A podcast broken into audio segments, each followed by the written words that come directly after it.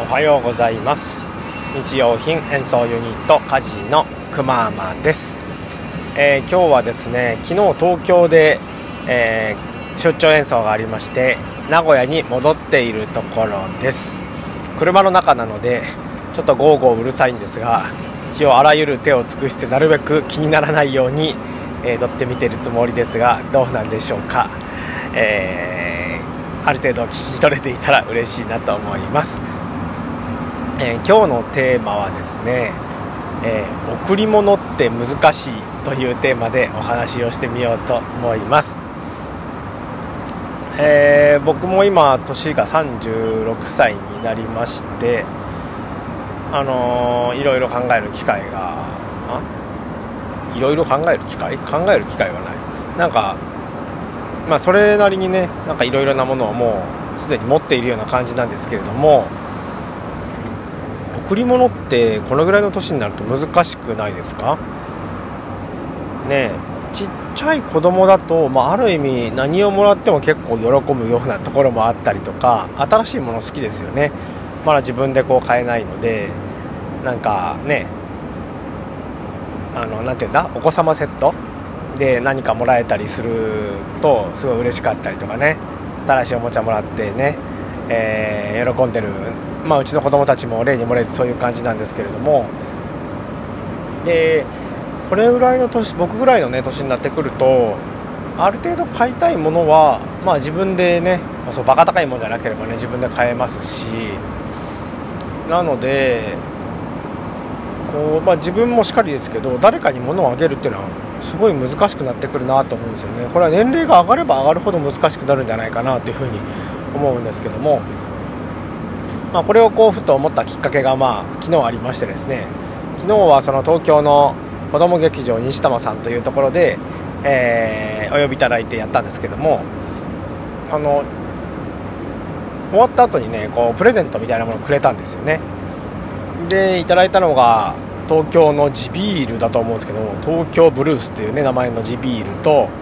あとはヘアバンドとマスク、ね、ヘアバンドとマスクはあの古布着物のねあの、リメイクみたいな感じで作られてるものらしいんですけれどもそれをいただきました。で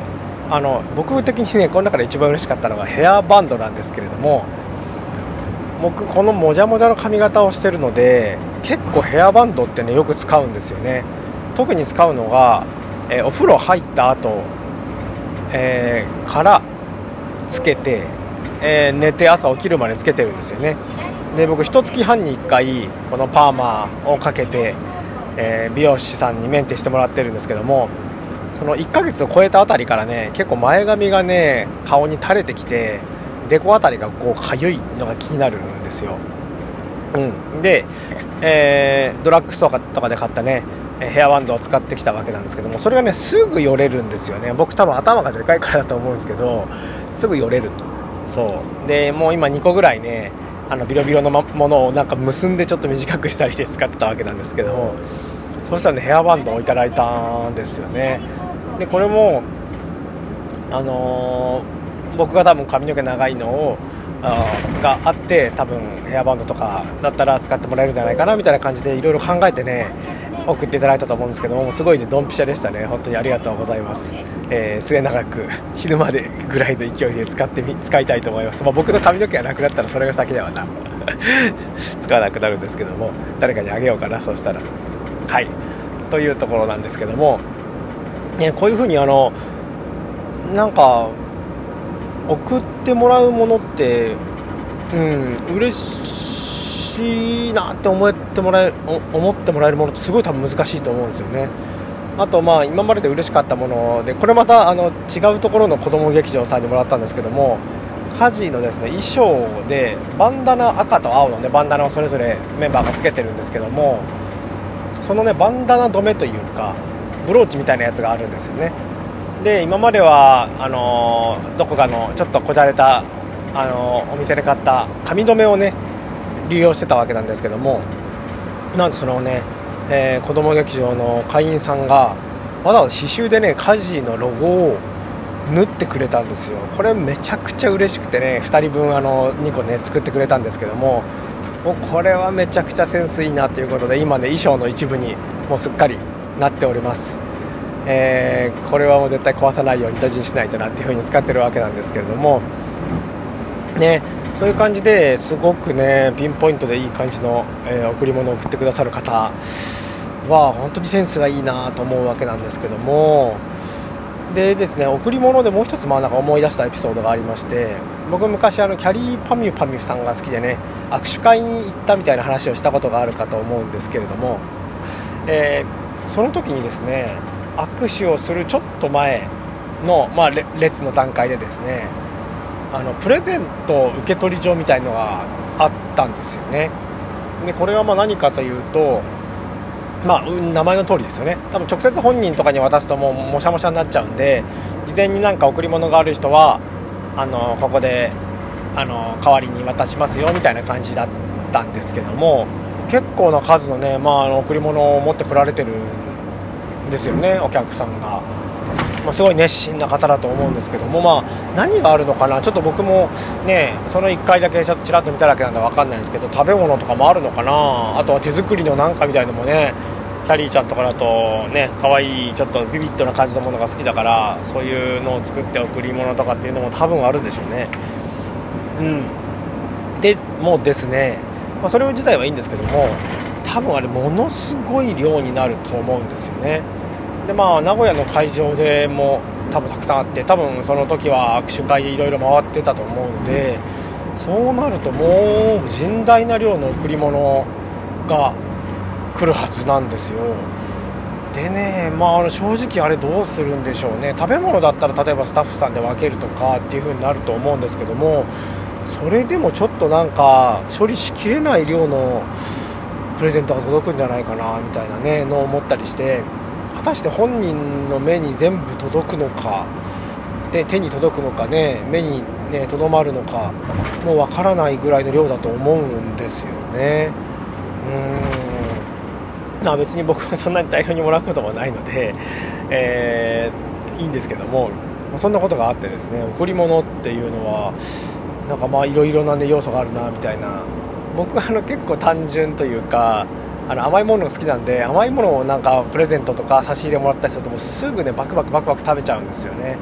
でそれ自体はすごい嬉しくてあの喜ばしいことなんですけども僕あのすぐ肌が荒れてねあの吹き出物がねすぐできるんですよね。でそれがちょっとまああの悲しいところではあってだからねちょっとセーブしないとなみたいなふうに思う部分もあったりしまして。だから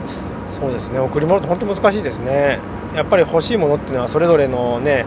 年代とかそれぞれの好みによっても違いますし。でまあ物をもらうとしたら普段買買うかどうかちょっと微妙だけどあのもらったら嬉しいみたいなね、えー、ものもあったりしますよね。うん。そのまあ微妙なラインをついてくれるともう最高なんですけどまあまあちょっと無理ですよね。でなんか昨日そうくんがですねあの面白いサービスがあるみたいな話を教えてくれてそれは何かっていうとですね Amazon の欲しいものリストを公開するっていうのがあってこれ何かというと Amazon ってあの欲しこれ欲しいけど今ちょっとすぐ買わないみたいなやつを欲しいものリストっていうところに入れておくんですけどもそれをオープンにできると。それ何をするかというとですねそのオープンにした人のことがすごい好きな方がいらっしゃったとしたらそれを代わりに買ってプレゼントとして差し上げるというねそういうサービスみたいなんですよね。これはすごいなと思うわけなんですけどもでも実際それでねなんかもらったりしてる人もね結構いるみたいなんですよね。うん。そんなこともあるみたいで本当に贈り物っていうのはなんか奥が深い世界だなみたいなね、えー、ふうに思うわけなんですよね。なんか仕事をする上ではなんかそのギフトにできるかどうかで売り上げが決まるみたいな話もあるみたいでね、自分用に買うと1個しか買わないけどプレゼントとして買うものならたくさん売れるみたいな、まあ、話もあるみたいですね。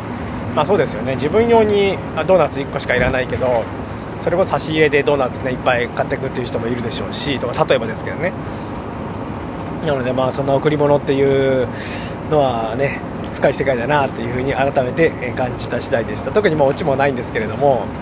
贈り物って難しいなと。でもハマった時すんげえ喜んでもらった時はやっぱり送った側としては嬉しいなっていうふうに思う部分もありますよね。これはまあ人それぞれでじゃあ物でなくてお金をくれっていう方もいると思うんですけれども。うん。まああのこれからどんな贈り物を僕もするかわからないですけども、えー、楽しんでもらえる喜んでもらえる贈り物っていうのを、まあ、あの物がいいか分かんないですよね。この僕らだったら演奏することがある意味の贈り物かもしれないですし、え常にこう喜んでもらえる、えー、人生を送りたいなっていうふうに思っています。